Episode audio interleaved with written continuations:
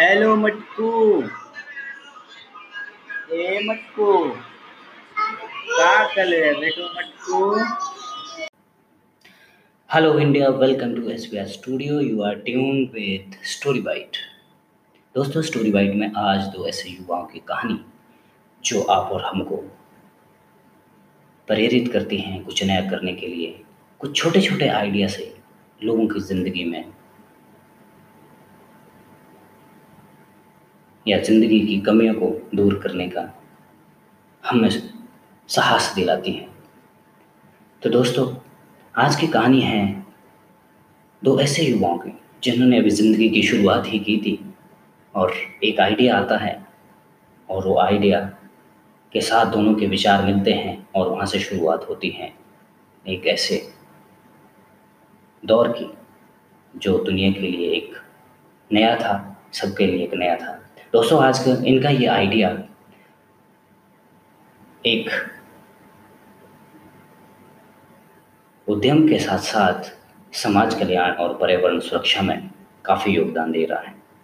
आज इनके इस आइडिया की देश में ही नहीं विदेश तक भी काफ़ी पहचान है।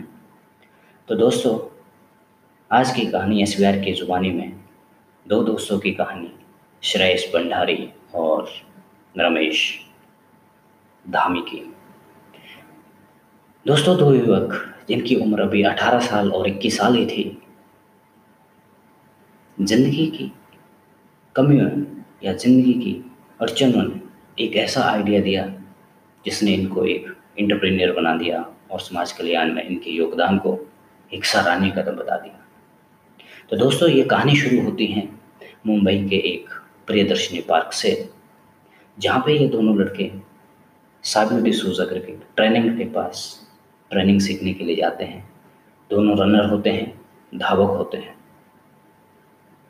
दोस्तों, वैसे तो इन दोनों की आपस में कोई समानताएं नहीं हैं, लेकिन इनका एक आइडिया और उस आइडिया के दोनों के समान विचार और धावक होना इनमें थोड़ी सी समानता दिला देता है। तो दोस्तों,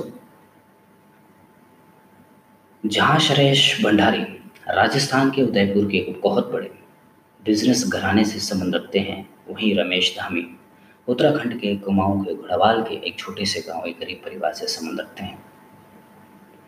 दस साल की उम्र में ही घर की परेशानी के कारण घर छोड़ के चले जाते हैं और अगले कई सालों तक अपना जीवन यापन करने के लिए उत्तर भारत की कई जगहों पर छोटे मोटे काम करके अपना भरण पोषण करते हैं।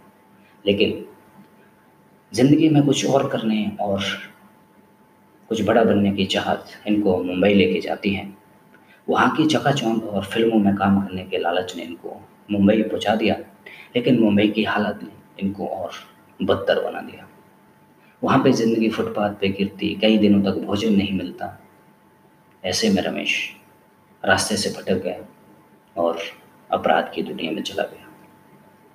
छोटे मोटे अपराध करने शुरू कर दिए। तभी साथी नामक एक एन जी ओ इनकी ज़िंदगी में एक नया मोड़ लाता है, जहाँ से ही अपनी पढ़ाई लिखाई शुरू करते हैं और साथ में स्पोर्ट्स में इनका इंटरेस्ट शुरू होता है। और यहीं से शुरुआत होती है प्रियदर्शनी पार्क में सागर डिसूजा से एथलीट की या रनर की, धावक की ट्रेनिंग लेने की। अपनी लगन के साथ रमेश सागर डिसूजा के असिस्टेंट बन जाते हैं और वहाँ पे उनको पैंतालीस सौ रुपये महीने का मेहनताना मिलना शुरू हो जाता है।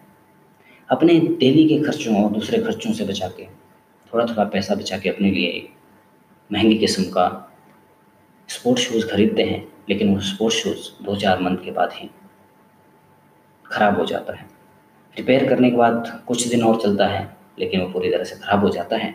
लेकिन इस शूज़ का जो सोल है वो अभी भी टिका रहता है।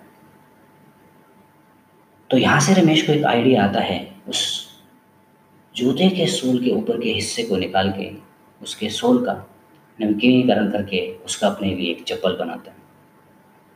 तो यहाँ से शुरुआत होती है ग्रीन सोल आइडिया की।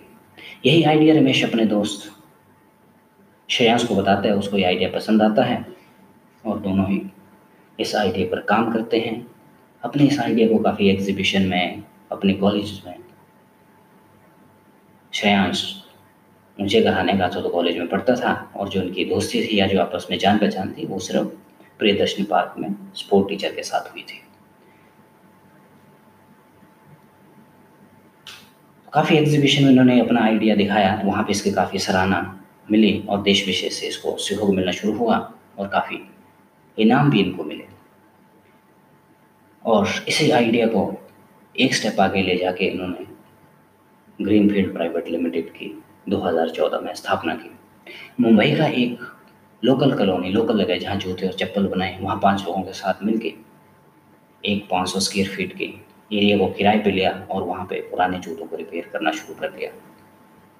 तो वहाँ से दो हज़ार चौदह से आज तक दोस्तों इन्होंने पीछे नहीं देखा और अब तक मुंबई और महाराष्ट्र मुंबई महाराष्ट्र और गुजरात में लगभग तीन लाख लोगों को ये जूते बना के दान कर चुके हैं। इनका मकसद सिर्फ व्यापार करना ही नहीं है, लेकिन ज़रूरतमंद लोगों को जो अपने लिए जूते या चप्पल अफोर्ड नहीं कर सकते हैं उनके लिए चप्पल या स्लीपर प्रदान करना है, ताकि वो अपनी ज़िंदगी की इन ज़रूरतों को पूरा कर सके। तो दोस्तों एक आइडिया जिसने दो दोस्तों को साथ मिलाया और आज वो आइडिया देश में ही नहीं दुनिया में एक नाम कमा रहा है। दोस्तों आज इनका सालाना कारोबार लगभग सौ करोड़ का है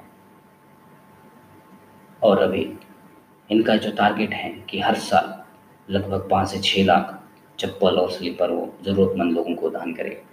इनके इस आइडिया में या इनके इस कार्य में काफ़ी सारी संस्थाएं इनको सहयोग कर रही हैं।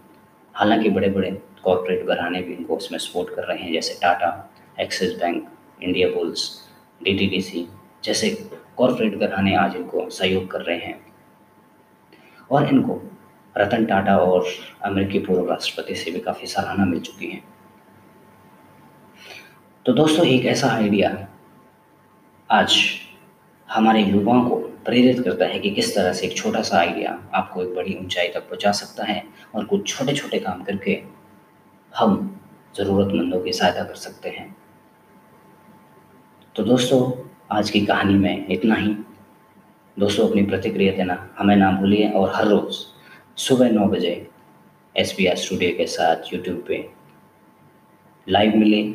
अगर आपके पास भी कोई ऐसी कहानी है, ऐसी स्टोरी हैं जो प्रेरणादायक हो, आप हमें भेजिए। हम उसको किसी ना किसी दिन